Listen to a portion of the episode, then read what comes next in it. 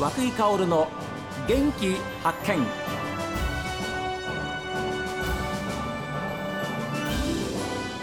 おはようございます。和久井薫です。和久井薫の元気発見。一日の始まりは私が発見した北海道の元気な人と出会っていただきます。今週はですね公募校長いわゆるその一般から公募する公募ですね。その公募校長として地元の活性化を目指し奮闘されていらっしゃいます。北海道松前高等学校の浜名和弘校長にお話を伺います。どうぞよろしくお願いします。よろしくお願いいたします。先生赴任されたのがはい。えー、っと、えー、令和2年度にここに来ました。去年、えー、一昨年？はい、えー、3年目になります。あはい、はい、でその令和2年に赴任されていらっしゃいまして、はい、今ちょっとご紹介したんですが、はい、松前高校公募校長先生と。いうことですけども、ええ、この公募というのはどういうことなんですか、えっと、公募という制度が結局令和2年度から始まっているんですけれども、はい、あ。のー令和元年度に募集がかかって、はい、で私はまだその時は教頭だったんですが、えで令和2年度についてはあのまずですね1校指定の学校があったんですけれども、はい、えーと、特定の学校について、えー、ある程度の経営ビジョンを出せば、えー、そこの学校に、まあ、大体通常であれば普通は2年3年で転勤になるんですけれども、はい、最長5年いることができるっていうそういう制度です。それで、えー、同居医の皆さんの前で、はい、あのまあ、プレゼンを行ったり、えー、そういうことでっていうことだったんですが1年目は私受けてないんですね、はい、当然まだ京都だったので。で令和2年度に入った方々が4名いらっしゃるんですけれども、えー、この4名の方々がですねもうみんな大変立派な方で、はい。えー、あの今余市講師それから帯広三条鹿追えー、から向川の校長先生たちなんですがこのこの 4, 4名の方々が第1期になります。工房。はい。校長先生工房の第1期でで本当にあの私から見てもこの方々はもう本当に力のある、えー、すごい方々で、はい、で私はですね実はあの2年度にここに赴任したんですけれども、はい、この制度のことも知っていたんですが、まあ、要はあのその前の年から令和2年の2月3月ぐらいからコロナがすごくなりまして、はい、私あの当時江差にいたんですけれども江差の教頭だったんですが、はいはい、卒業式前後からもうひどいことになって、卒業式が延期されたり縮小したりっていう状況でしたよね。でこちらに4月に赴任することできたんですけれども要は折からのコロナ禍で特にまあ、やりたいこともできず行事なんかも縮小し、はい、生徒たちにもいろいろ我慢を強いて、うん、そういう1年が過ぎようとしていたと、はい、それで,、えー、でこのままもし私はあと、まあ、その当時56だったものですから。えーえーと、あとまあ4年の任期っていうことでいくと、はい、まあ、2年待つ前にいてまた2年違う学校っていうことになるとすれば、うんはい、おそらくこの松前で何も臨時休校だったり自粛だったりっていうこともあったところの中で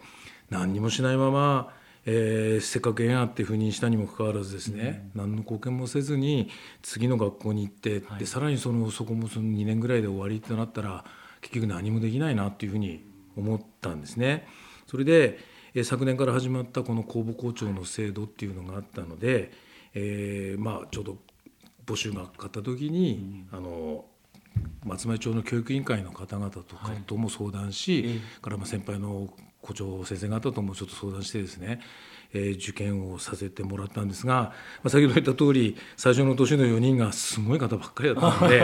私なんかがっていう。でしかもあのこれ小さい学校というのが、はい、おそらくまあ私のこの松前しかなかったのかなと思いましてで私は、えー、この1年普通に入った松前の校長にを続けてさらに公募校長として続けたいということでそういう希望を出しました。それで去年は私とあと江差のえ武藤校長。お二人。えお二人があの入ることができて、うん、で、まあ、どちらかというとその地域の活性化というような形で、うん、去年の私と、まあ、江差のあの公募校長についてはそういう形でその採用させてもらったっていうことなんでしょうね。はい、地域の活性化っていうお話ありました、えー、はい、今ちょうど松前高校の校門をくぐってですね、はい、はい、えー、入ってきましたら、はい、学校の正面に大きな垂れ幕が下がっておりまして、はい、小どこですかあはい。えー、っと町を挙げてですね、ええ、あのここはあのそこなんですけど金子大亭さんという有名な書家が、はい、えー、出身の地域であるということで、はははえっ、ー、といつからでしょうか。もう間もなく十何年かになるかと思うんですけれども、えええーと、書道をあの町を挙げての書道教育っていうことで、えー、やっているところです。で小中高と、ええ。専門の先生がそれぞれいてですね、はい、えでまあ、この書道パフォーマンス大会もあの年1回ここここ2年できてないんですけれども、えこういうのをやったりということで、まあ、書道をこう子どもたちの教育の根幹に置こうということで。はい、で実は昨年、えー、一昨年か、はい、えー、香港の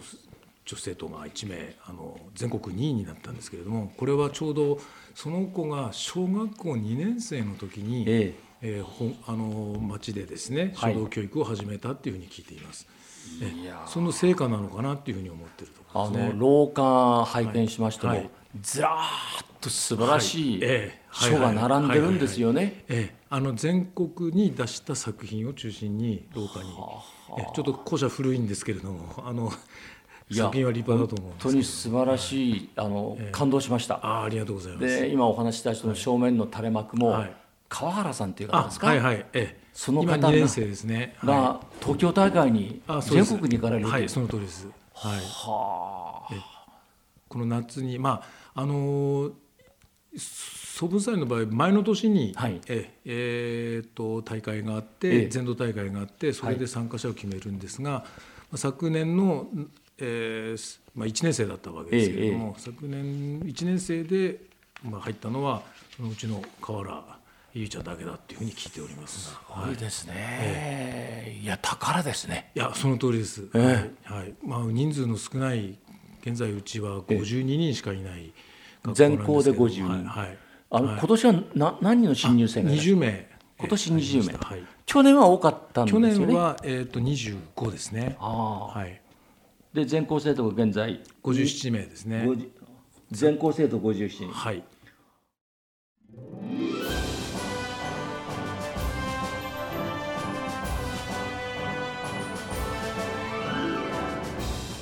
浜名校長は現在58歳でしてあと2年ですね